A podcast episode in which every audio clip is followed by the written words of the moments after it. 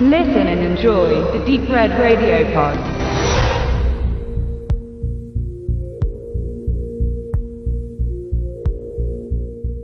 Gekleidet in eine olivgrüne Bomberjacke mit kurz geschorenem Haar, präsentiert sich Harry Potter-Darsteller Daniel Radcliffe auf dem Cover zum Thriller-Drama Imperium, das auf den Tatsachenberichten des Undercover-Agenten Michael German basiert.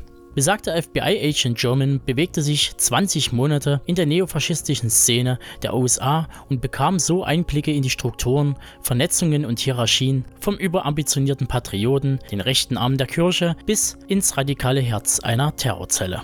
Einsichten also, die damals weniger als heute hochbrisant sind und zudem mehr Beachtung bekommen als jemals zuvor. Angesichts der weltweiten politischen Situation hier und jenseits des großen Teiches wenig verwunderlich. Ebenso wenig wie die Tatsache, dass man mit dieser Art Erzählstoff gut aneckt und damit reichlich Aufmerksamkeit erzielt.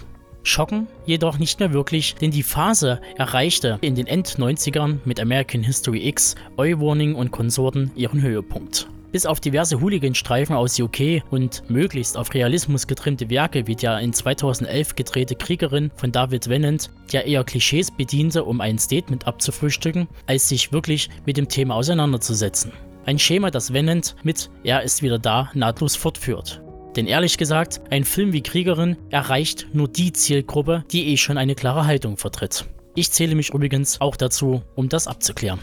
Sprich, es gibt also Künstler, die dieses Thema solide aufgreifen und in der Lage sind, mit allen gegebenen Grautönen ein Bild zu zeichnen, und wiederum welche, die nur zwei Farbpötte besitzen, nämlich schwarz und weiß. Imperium von Daniel Ragussis liegt irgendwo dazwischen.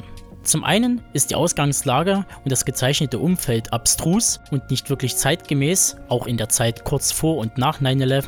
Zum anderen gibt es wiederum einige einprägsame Begebenheiten bzw. verquere Ansichten, die sich in Daniel Schweizers Dokumentationen Skinhead Attitude und White Danger wiederfinden lassen.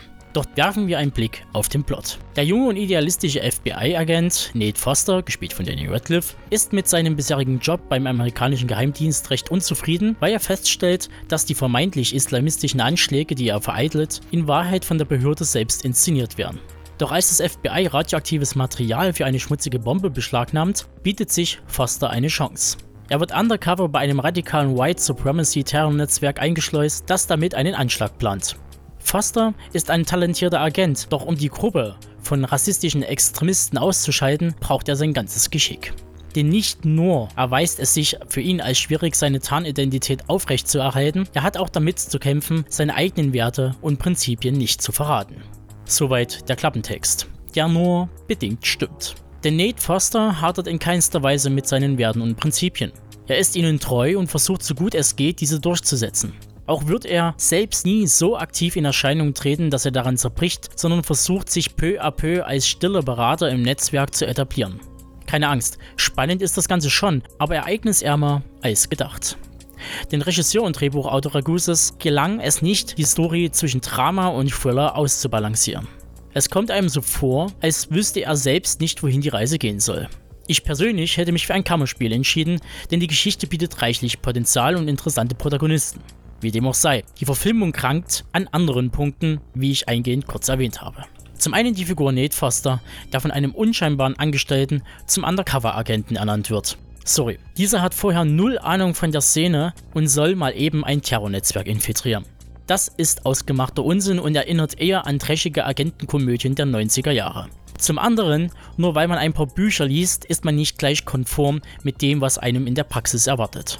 Und wenn wir schon dabei sind, das dargestellte Umfeld und speziell die Figuren darin erinnern ebenfalls an Klischee-Faschos der neunziger Jahre. Ehrlich gesagt, ich habe seit gut fünfzehn Jahren keine Neonazi mehr mit Bomberjacke, Glatze und Springerstiefel gesehen. Okay, dass das Interieur der jeweiligen Behausungen von Flaggen und Devotionalien geprägt ist, entspricht wohl der Wahrheit, solange es den Kern der rechten Hardliner betrifft. Denn auch nach außen hin möchte der Rechtsaußenwähler nicht gänzlich anecken und verhält sich etwas neutraler. Allerdings die Hakenkreuz-Muffin-backende Ehefrau ist auch mir dann wieder zu viel Schublade und arg dick aufgetragen. Aber da wären wir ja auch wieder bei der Gewichtung des Films. Zum einen möchte der Regisseur mit solchen Einstellungen schockieren, zum anderen lässt er es nie so weit kommen, dass eine Situation eskaliert und wirklich einen Deep Impact beim Zuschauer hinterlässt. Bei Imperium soll man sich scheinbar wohlig gruseln, aber nicht zu viel. Naja, über den steilen Aufstieg ohne wirkliche Zweifel seitens Fosters an dieser Operation oder gar des Netzwerkes ihm gegenüber werde ich nicht weiter eingehen. Das dürft ihr bei Interesse dann selbst in Erfahrung bringen. Deshalb fällt mein Resümee zu Imperium etwas mäh aus. Wenn ich die I M D B-Messskala ansetzen würde, dann gäbe es für diesen Film eine Haltungsnote von gut gemeinten sechs von zehn Punkten. Die Story ist interessant, die Leistung der Darsteller ist handwerklich solide, ebenso wie die gesamte Produktion. Allerdings wurde mehr Wert auf altbackene Klischees und Oberflächlichkeiten gelegt, als wirklich tief reinzugehen und das Innere zu beleuchten. Ebenso fehlte es mir am nötigen Grad der Härte, etwas mehr Thrill und die nötige Spur an Authentizität. Wer sich wirklich für die Thematik und die Radikalisierung diverser Gruppierungen interessieren sollte, dem empfehle ich die bereits genannten Dokumentationen von Daniel Schweizer oder einen Blick in geeignete Fachliteratur zu werfen, bevor ihr euch Imperium anschaut oder gar zulegt.